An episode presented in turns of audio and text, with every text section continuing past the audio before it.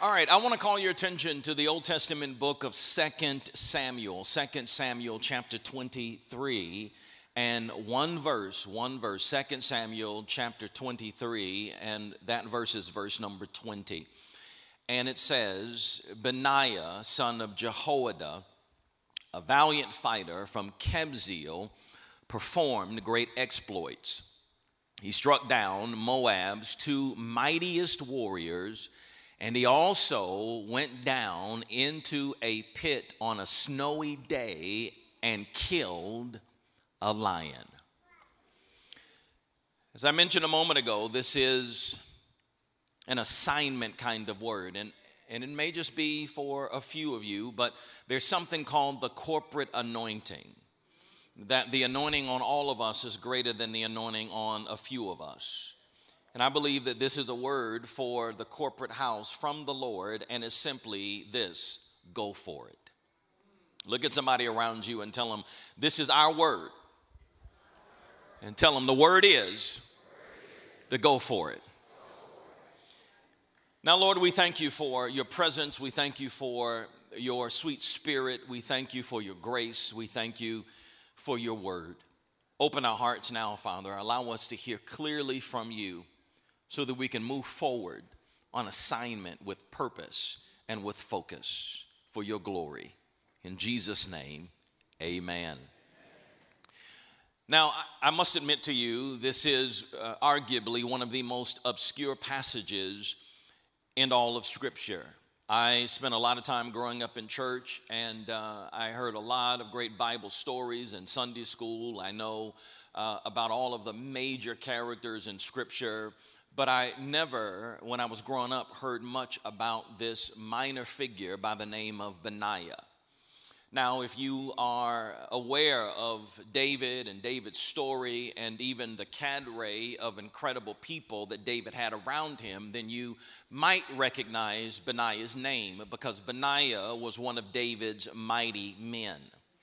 But in 2 Samuel chapter 23, we are introduced to Benaiah's origin story.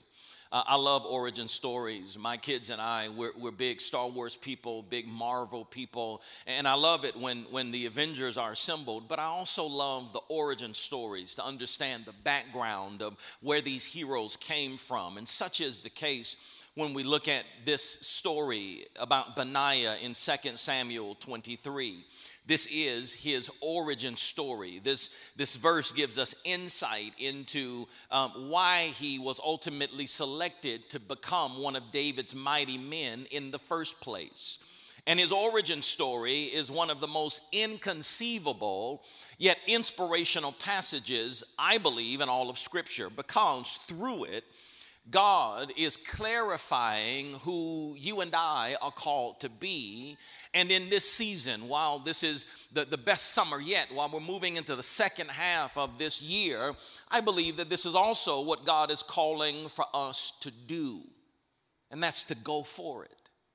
Now, scripture doesn't tell us what Benaiah was doing or where he was going when he encountered this lion. We don't know the time of day that this happened. We really don't know even his frame of mind, but scripture does reveal his reaction. He encounters this lion, and instead of running away, he goes after it. He, he doesn't tuck tail and run, but instead, he goes in pursuit.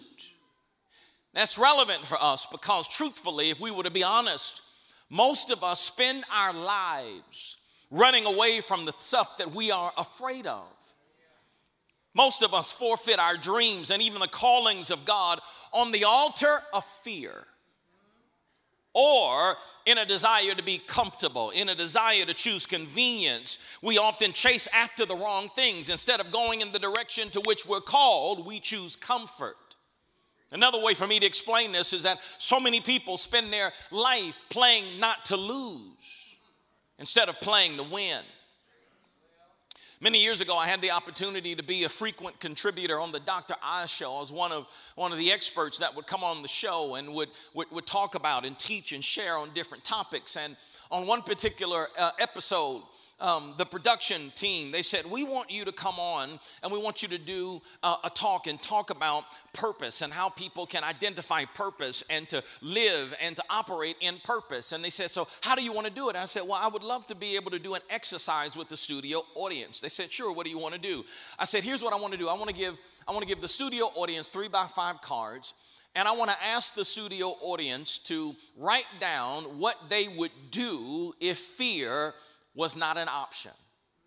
And, that, and, that's what we did. That's what we did. Uh, there was that segment, and uh, Dr. Oz introduced me, and he said that, that we're going to talk about purpose. And, and so we've got a, uh, an exercise. And I said, All right, I want everybody in the studio audience to write down on that three by five card what you would do if fear were not an option. What, what would you do? What would you go after?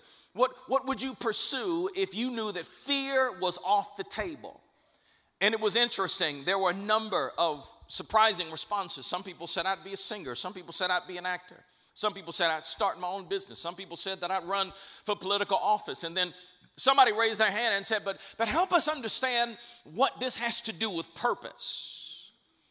And my response was, What you are called to do, your purpose is the thing you wrote down on that card. The problem is you are not living in purpose because you've allowed fear to have too much control over your life. The very thing that you said that you would do if fear were not an issue is the very thing that you are called to do. And you can enter into purpose the moment you set fear aside and begin to do it. I'm here this morning to, to maybe just talk to a few of you, but I suspect that this word is for many more than, than those of us that would like to acknowledge it right now. But the word of the Lord for you is quit running away from what you're afraid of. You are called to greatness. You are called into something bigger and beyond where you are right now. And the truth is, if you scan the pages of Scripture, if you take some time and just peruse the pericope of, of different books of the Bible, you will find that, that God often has a habit of, of using risk takers. You, you will find that, that often what, what you see is that God, in his greatest moves, happen on the backside of God's people pushing fear aside, fear aside, and taking risks. In the text in front of us, Benaiah chases a lion into a pit on a snowy day. There are other passages. Think about Abraham, who literally risked his legacy by placing his son Isaac on that altar on the top of Mount Moriah. But, but it was through that risk that he gets to know God as Jehovah Jireh. Nehemiah risked his comfortable position in the Babylonian administration to go back to his hometown and rebuild the walls. But the result is that he rebuilt the walls in record time. Esther risked her life to prevent the genocide of the Jews, but she comes to realize that that was the purpose for which she was called to the kingdom. The circumstances are all different. But the revelation and the lesson is the same. If you are willing to go for it, God is ready to move in some incredible ways. And so, point number one is not just the title, it's the command. God called me here to tell you, number one, to go for it. Look at somebody around you and say that to them, declare it, go for it. This may be a word for your marriage. This may be a word for your finances. It may be a word for your business. It may be a word for your children. It may be a word for this dream that you have put on the shelf, but the word of the Lord is go for it. Why, Bishop? Well, because here's the thing God is in the business of strategically positioning us in the right places at the right times.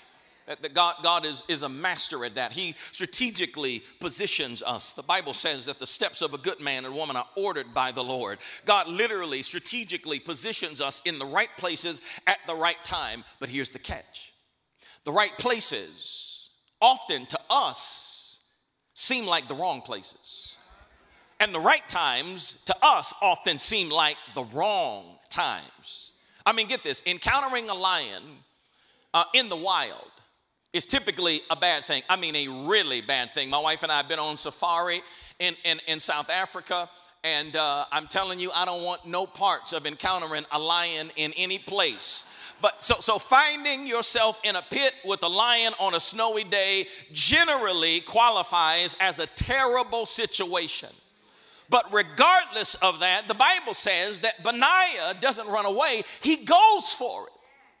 And then the result is when you drop down a few verses in 2 Samuel chapter 23, in verse 23, it says a few things. It says later on in the B clause of that verse, it says, and then subsequently David put him in charge of his bodyguard. Oh, you missed the revelation. This is the origin story. He encounters a lion, and goes after it in a pit on a snowy day. Word travels around the kingdom. There is this dude named Benaiah who came upon a lion in a pit on a snowy day and didn't run. He went after it. David's like, yo, bring him to me. That's the dude I need on my team. And the Bible says, and David put him in charge of his bodyguard. You still didn't get it. The promotion, watch this, was hidden in the problem. The elevation was, was hidden in the irritation. Most people would have seen this 500 pound lion as a 500 pound problem, but not Benaiah. For, for most people, here's how we would have diagnosed the situation finding yourself in a pit with a lion on a snowy day, oh, that's a bad break. Oh, that, that's sure enough bad luck. But look at what God does. God takes what we define as a bad break and turns it into a big break for Benaiah. Could it be that what you are saying is bad luck is really God setting you up for something that He's been preparing for you since the day you were born? Could it be that the thing you say, oh, I don't want no part of that, is God saying that thing has got your name on it because the promotion is hidden in the problem? See, see, the, the reason you got to get this is because the Bible says that God is the ancient of days, which means that He works from the end to the beginning. So God has already gone on ahead of you and, and worked out your future. And then He puts it in reverse, drops it like it's hot, backs up and meets us where we are. Now, this means then that God has a habit, listen to me, of using your past experiences and even your present problems to prepare you for future opportunities. God knows what is up ahead, but God knows that you will not be ready for what's up ahead if you haven't worked out the past and the present problems that you have. You missed it. God knows that there's a blessing up front, but God knows that you've got to get to a certain level of maturity in order to handle where He's taking you. And the way you strengthen an exercise is God says, I got to give you some problems and some obstacles in your present and in your past because if you don't run from them, but if you learn from them and grow through them, they will prepare you for the blessing that's up front.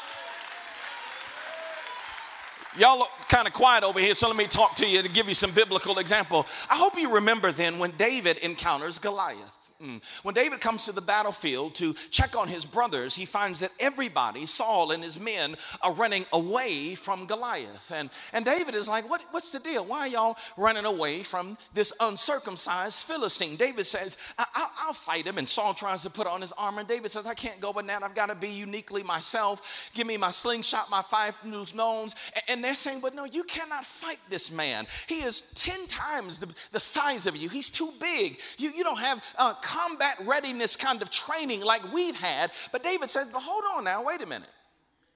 In my past, when I was shepherding my father's sheep, I would encounter lions and tigers and bears.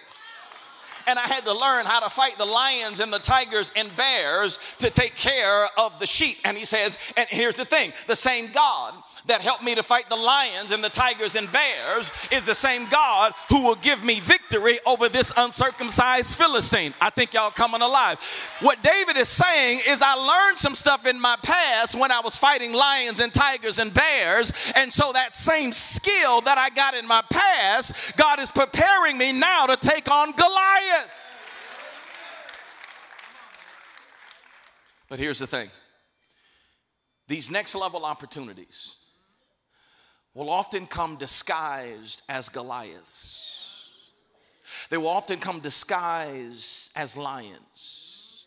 And this is why how we react is so important because how we react and respond to these lions will determine so much about what God does in our life next. We can cower in fear and run away, or we can do like Benaiah and David did and say, We're to go for it.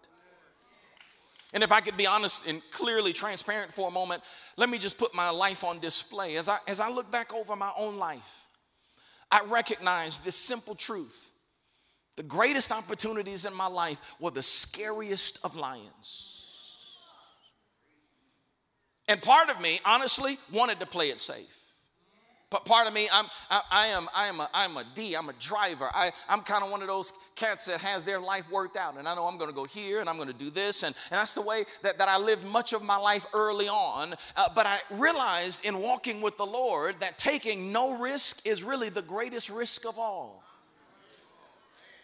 Ah, 20 plus years ago when I was finishing my, my master's, uh, I was in the graduation ceremony in, uh, on the campus of Morehouse College.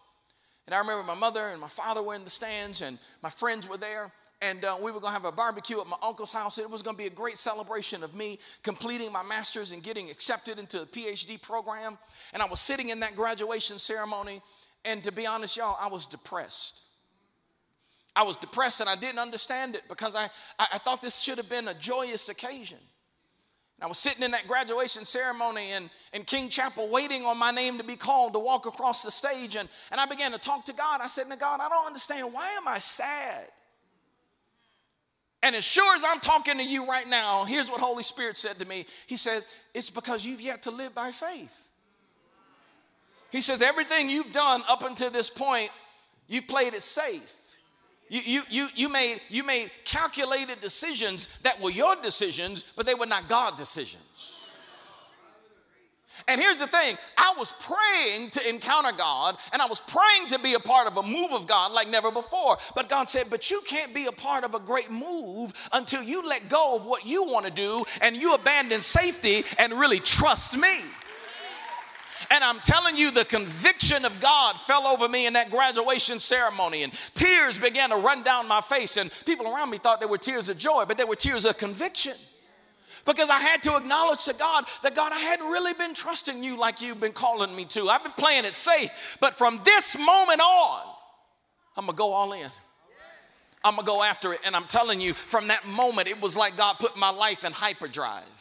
And door after door after door began to open, and an incredible opportunity after incredible opportunity began to come. And can I tell you something? They were all scary, they were all nerve wracking, but those were the moments that I realized now that God was literally changing the trajectory of my entire life.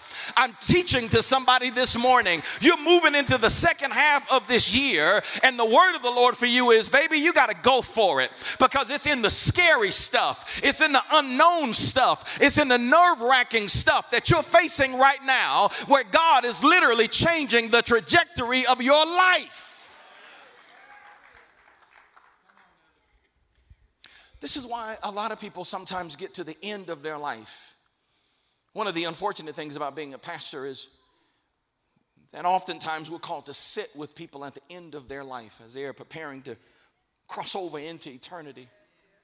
And one of the questions that I often ask is Do you have any regrets? And I've done this long enough that I started kind of compiling the data. And what I've noticed is that there are a number of people that get to the end of their life, and if they do have regrets, they really fall into two types of categories. There is the regret of action. That's when they wish, man, I wish I hadn't done that. But then there's, there's this regret of inaction, where they wish that they would have done some things that they didn't do. And this is a fascinating study. Uh, some leaders at Cornell University have actually studied this, and what they have found is that most people, when they get to the end of their life, you know what they regret the most? Not, not the, the regrets of action, saying, Oh man, I wish I hadn't done that. What they regret the most are the regrets of inaction, the things that they wish they would have done that they did not do. Now, to put this in theological terms, I'm talking about um, omission versus commission. The regret of, of, of action is, is the sin of commission. Ah, I shouldn't have done that. But the regret of inaction is the sin of omission. Ah, I should have done that, but I didn't do it. Now, unfortunately, as believers, here's what we think we often focus the most on the sins of commission. And what we think is, we think that we can be holy by subtraction. Oh, I didn't do that. Praise the Lord. Oh, I didn't do that. Praise God. Oh, I showed enough to do that. Ooh, did you hear they did that? Oh, I didn't do that. Hallelujah. No, we think that we can be holy by subtraction and we, we start comparing all the stuff we did not do. But I need you to understand that God is not just concerned about the sins of omission, He's also concerned uh, about something else. He's concerned about all of the things that you could have done that you did not do. You can, you can do nothing wrong, listen to me, and still do nothing right. You can play it safe your whole life and God say, but you still miss the greater thing that I have for you because it's only going to come on the backside of faith. Let, let, me show it to you in scripture. Second Kings 13 and verse 14, it says this it says, Now Elisha had been suffering from the illness with which he died. And Jehoash, king of Israel, went down to see him and wept over him. My father, my father, he cried, the chariots and horsemen of Israel. And Elisha said, Get a bow and some arrows. And he did so. Take the bow in your hand. And he said to the king of Israel, When he had opened it, here it is Elisha put his hands on the king's hands. Open the east window, he said. He opened it. Shoot, Elisha said. And he shot the Lord's arrow of victory, the arrow of victory over Aram. Elisha declared, You will completely destroy the Arameans at Aphek. Then he said, Now you take the arrows. First time, the man of God put his hands on the king's hands. This time he says, Now, now you take some arrows. The king took them, and he said, Strike the ground. He struck it three times and stopped. And the man of God was angry with him and said, Now you should have struck it uh, five or six times. You would have defeated Aram and completely destroyed it. But now you will only defeat it three times. Translation He says, The first time I'm going to show you that I'm with you. So I'm going to tangibly put my hands on your hands. He had confidence when, when, when Elisha's hands were on his hands and he shot and he's like, All right, I got the victory. Now, Elisha says, Now that you know that I'm with you, you ought to be able to demonstrate some initiative on your own. You ought to be able to have the courage to take those arrows and strike the ground. But instead of striking the ground multiple times, he only strikes it a few times. Isn't it interesting that when we sense that God is with us, we will take bold steps? But even when we move beyond that, and we're supposed to know that greater is He that is within us than He that is within the world, we get comfortable and we get complacent. I'm teaching to some of you right now, you can look back over your life and recognize the, the moments where you say, okay, God, I sense your presence, I'm gonna go for it. But then you've gotten to some places in your life where you've gotten comfortable. Well, you've gotten to some places in your life where you've got complacent, and the same God that was with you then is with you now.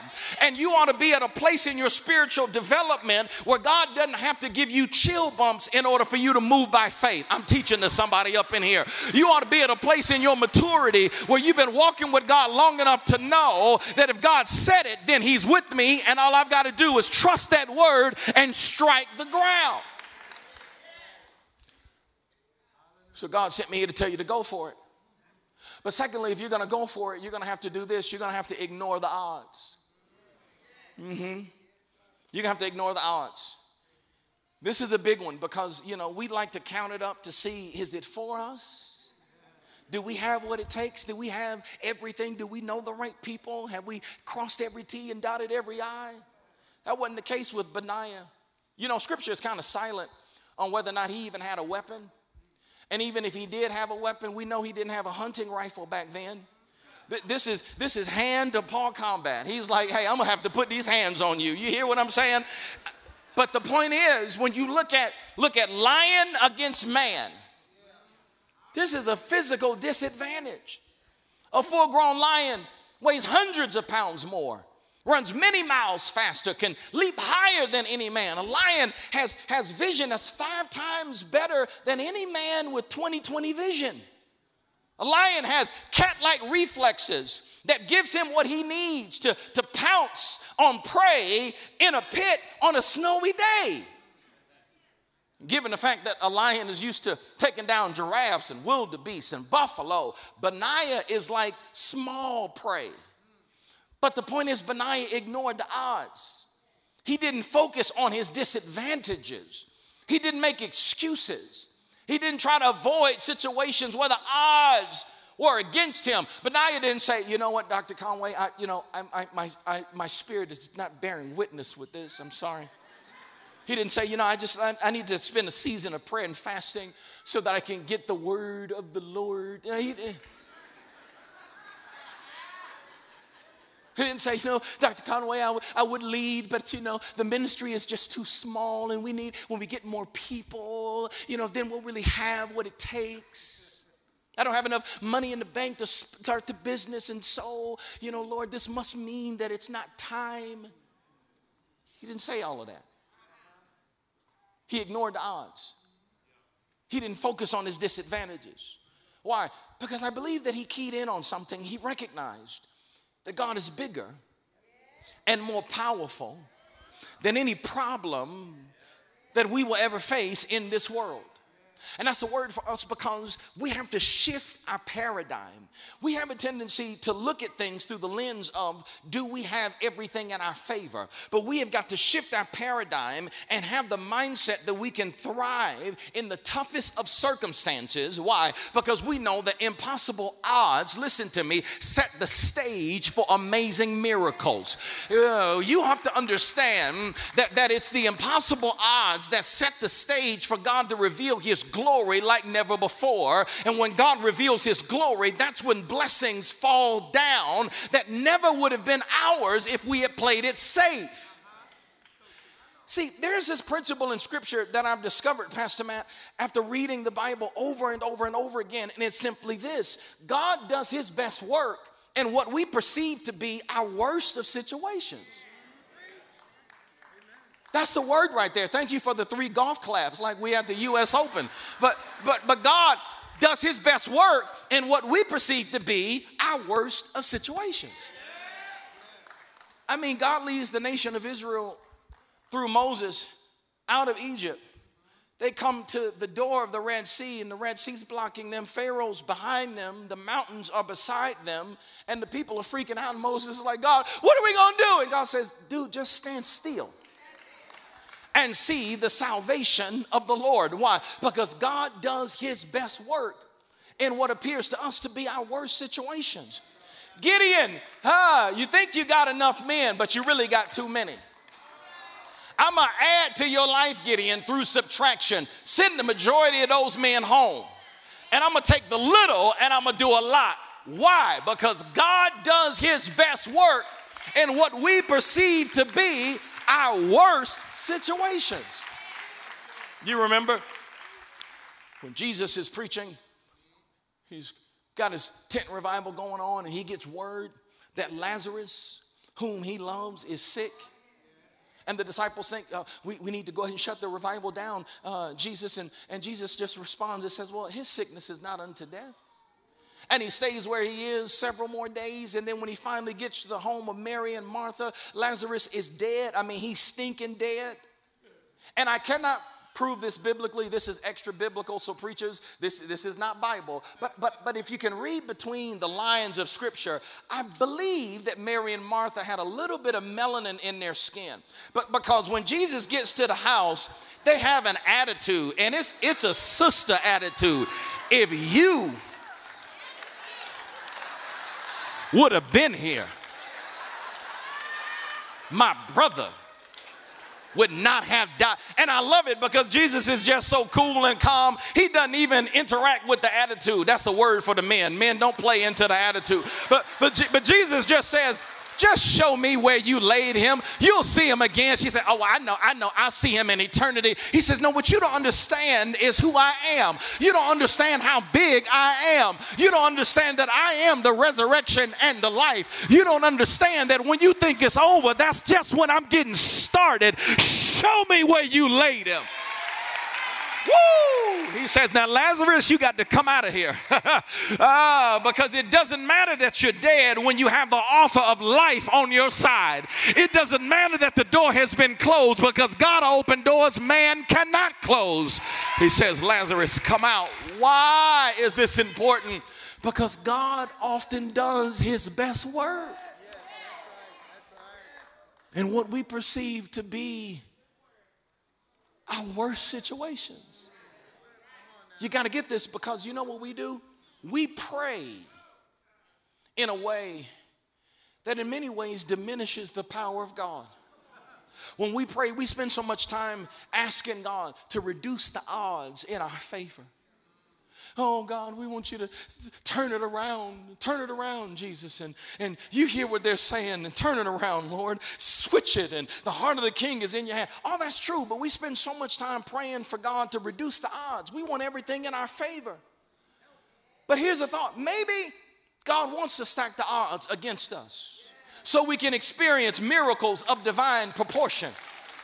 That is what faith is. Faith is the substance of things hoped for, the evidence of things not seen. You don't see it, but God says it can be.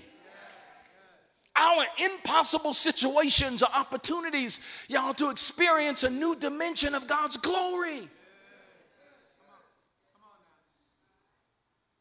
You know, in Genesis 1, in the creation account, in verse 2, it says, Now the earth, watch this, was formless and empty, and darkness was over the surface of the deep. And here it is, and the Spirit of God was hovering over the waters.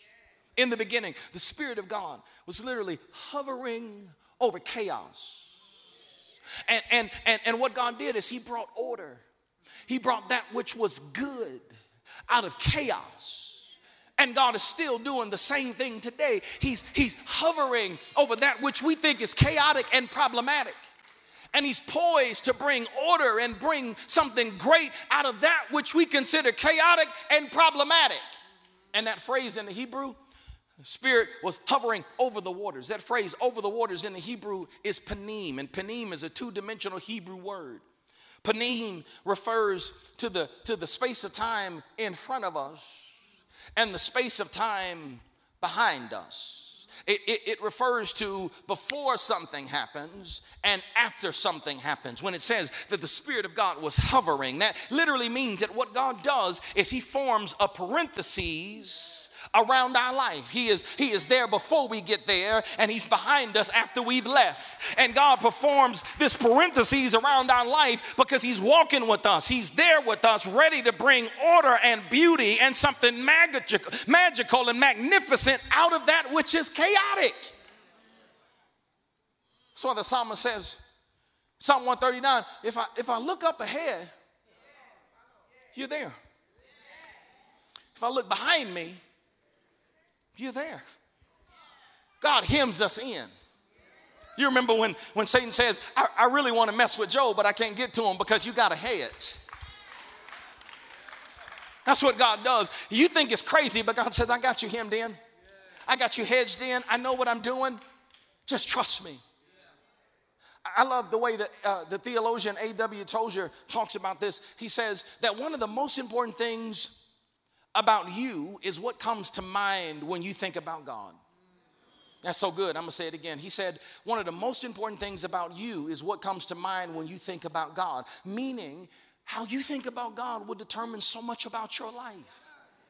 You're not just the byproduct of your situation or your circumstance. Oh, well, you don't understand, Bishop, this is what happened. No, no, no, no, no, no. I understand that. I acknowledge that. I recognize that. But that doesn't determine your life. You are the byproduct of your God picture. What will determine so much about your life is this internal picture you have of God. How big is God to you? Is he able to do exceedingly and abundantly above all you're able to ask, think, or imagine? Or do you have a small God?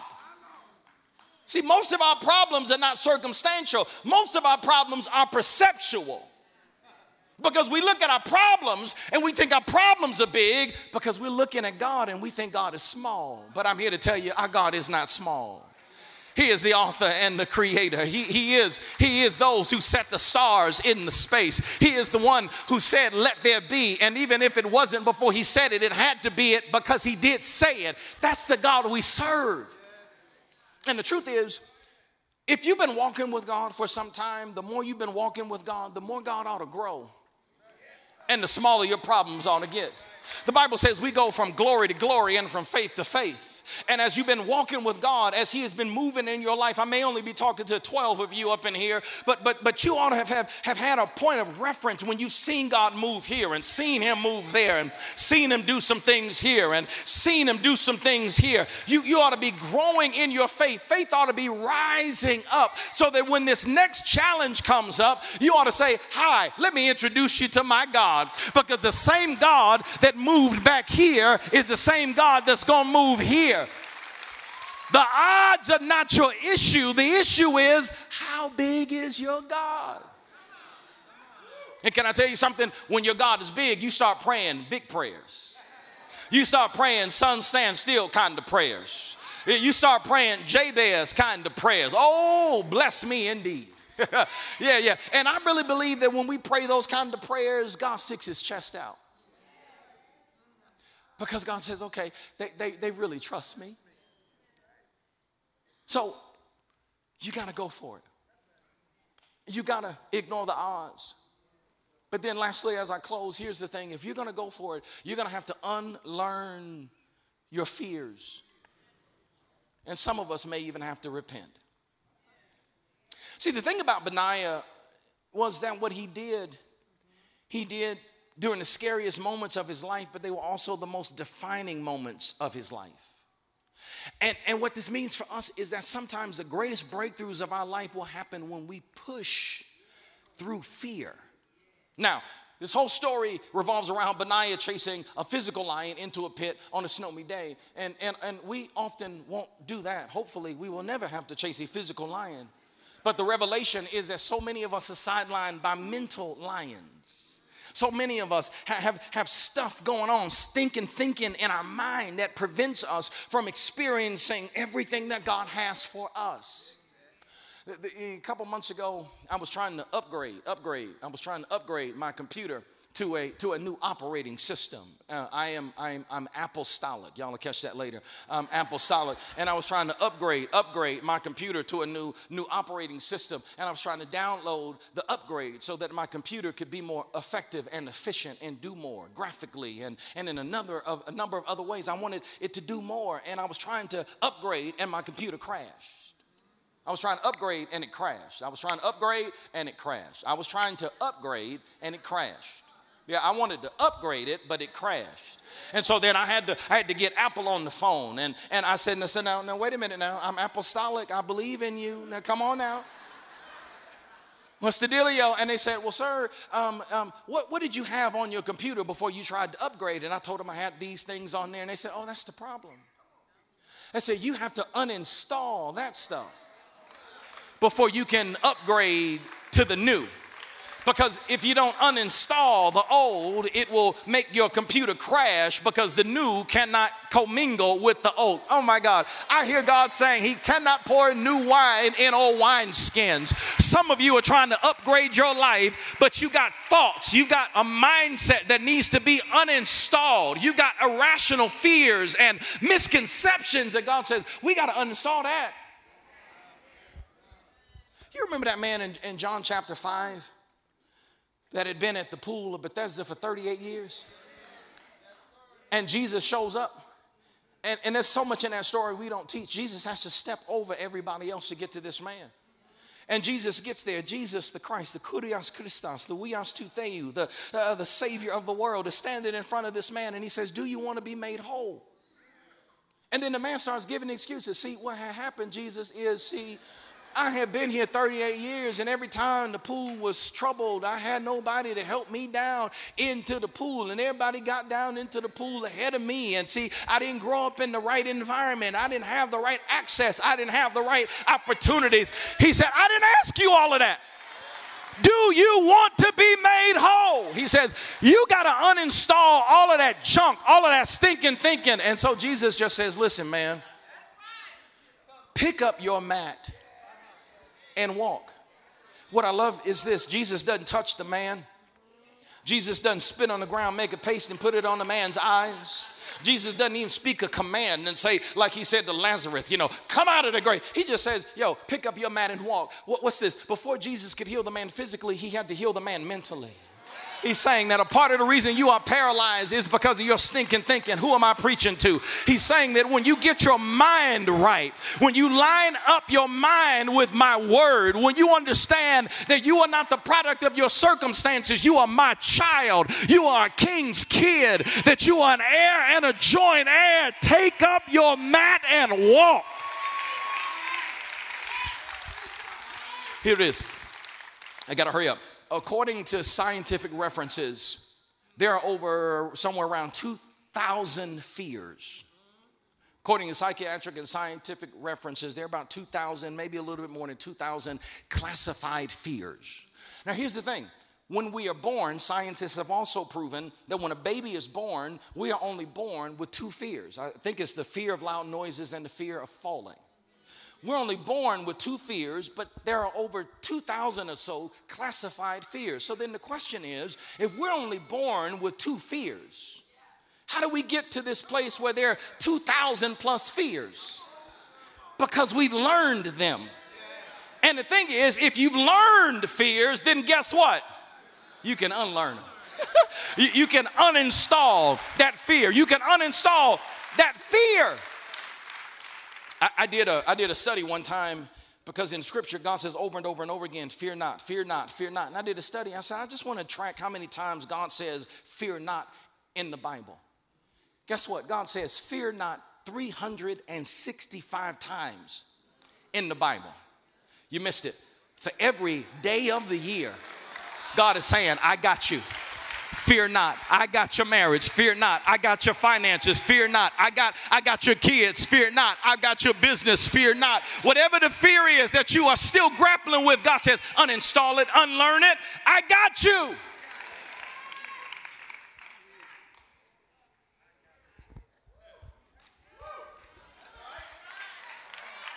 Fear not. I, I, I, I hear you. I, am closing, Pastor Matt. Some of you thinking, but Bishop, I just, I hear you. But I just need a sign from the Lord. I need, I need, I need a sign. Well, I'm sorry to tell you that God's not going to give you a sign. Because if He gave you a sign, you wouldn't need faith. But what he will give you is he'll give you a word. Faith come by hearing, and hearing by the word of God. I'm talking to some of you, and God has given you a word. But the question is, are you going to move at the word? One of my favorite stories in Matthew 14 and verse 22, let's close with this, is when Jesus sends the disciples in the boat. Around verse 22, he says that they got in the boat and he says, Y'all go to the other side. And when he sent them away, he went up onto the mountain to pray. Now, when evening came, he was alone. And the boat was in the middle of the sea, tossed by the waves, and the wind was contrary. Now, in the fourth watch of the night, watch this Jesus went to them walking on the sea. And when the disciples saw him walking on the sea, they were troubled, saying, It's a ghost, man. And they cried out in fear. There we go again. But immediately Jesus spoke to them, saying, Be of good cheer. It is I. Here it is. Fear not. Don't be afraid. I love Peter. Peter is honest. He's like, Hey, yo, is that really you? If that's you, Lord, command me to come to you on the water. Here it is. Jesus didn't say, It is me, Peter. It's me. Don't you see the locks in my hair? He didn't say any of that. He gives him one word. He says, God is speaking to some of you. He's giving you one word come. He's giving you one word come. For some of you, come to this ministry. For some of you, come here. For some of you, start this. For some of you, trust me. And I love it. He gives Peter one word come. And it says, and when Peter come down out of the boat, he walked on the water to Jesus. Peter gets to experience this miracle because he responded to the word. I wonder what move does God have waiting on you for you to respond? If you would just respond, what miracle is God waiting to perform? Y'all over here kind of quiet. Y'all the cynical people because y'all too deep. Y'all like, but see, Bishop, tell the rest of the story. He took his eyes off Jesus and started looking at the waves and he sank. See, that's why I ain't coming because I ain't going to sink. I hear you. But can I tell you something? I think sinking and allowing the Lord to pull you up is better than sitting.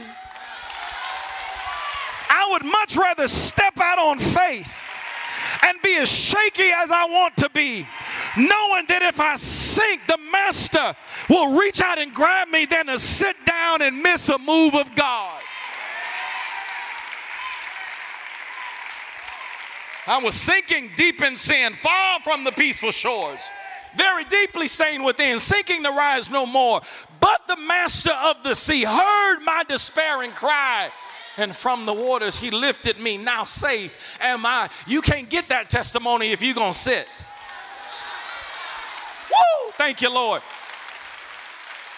There are, there, there are, there are, there are a couple people in the world, and you got to choose who you're going to be. They're risk takers and they're haters. The risk takers are the ones that get out the boat. The haters are the ones that sit in the boat and miss a move of God. And here's the thing about the haters the haters will always comment on what the risk taker should have done differently. See, I would have made sure that I had my wetsuit on before I got out of that boat. But the haters will never experience a move of God. But I've come here to tell you God has not called you to be a hater, He's called you to be a risk taker. Look at somebody and tell them, baby, you better go for it. You, you better strap your suit on, put your swim trunks on, get your floaty on if you need to, get a life jacket, baby. You better get out of that boat because God has got greater in store for you. And here's the thing for all of the haters, not y'all, but all of y'all haters who will have something to say when you get out the boat and go for I don't understand why you chase a lion into a pit and you started your business and you did this. It doesn't make any sense to me. Here's the thing the haters don't get the access that the risk takers get. Because you know, when Peter got out of the boat later on, Peter is the same one that Jesus says, Peter, upon this rock, I'm gonna build my church, and the gates of hell will not prevail against it. Peter gets that commendation, not the haters, not the sitters. Peter gets it. And you know, Pastor Matt, we often preach that wrong because we talk about the gates of hell shall not prevail. But you know, gates are defensive mechanisms. You live in a gated community, it's because you want to keep some folk out. So, so Jesus says, um, Peter, upon this rock I will build my church, upon your profession, upon your faith, I'm gonna build something with you, and the gates of hell will not prevail against it, meaning that the enemy will set up roadblocks to try to prevent you from getting where you're supposed to go. But what you're supposed to do is strap on your crash helmet and go after it. I gotta go, but I'm preaching to somebody that needs to hear this. The enemy's got some stuff behind the gate that he's been trying to keep from you, but God told me to tell you put on your crash helmet, baby. It's time to go for it. It's time to go for it. It's time to go for it. If you receive this word, give God a crazy praise. Give him a praise like I'm going for it. In my marriage, I'm gonna go for it. In my finances, I'm gonna go for it.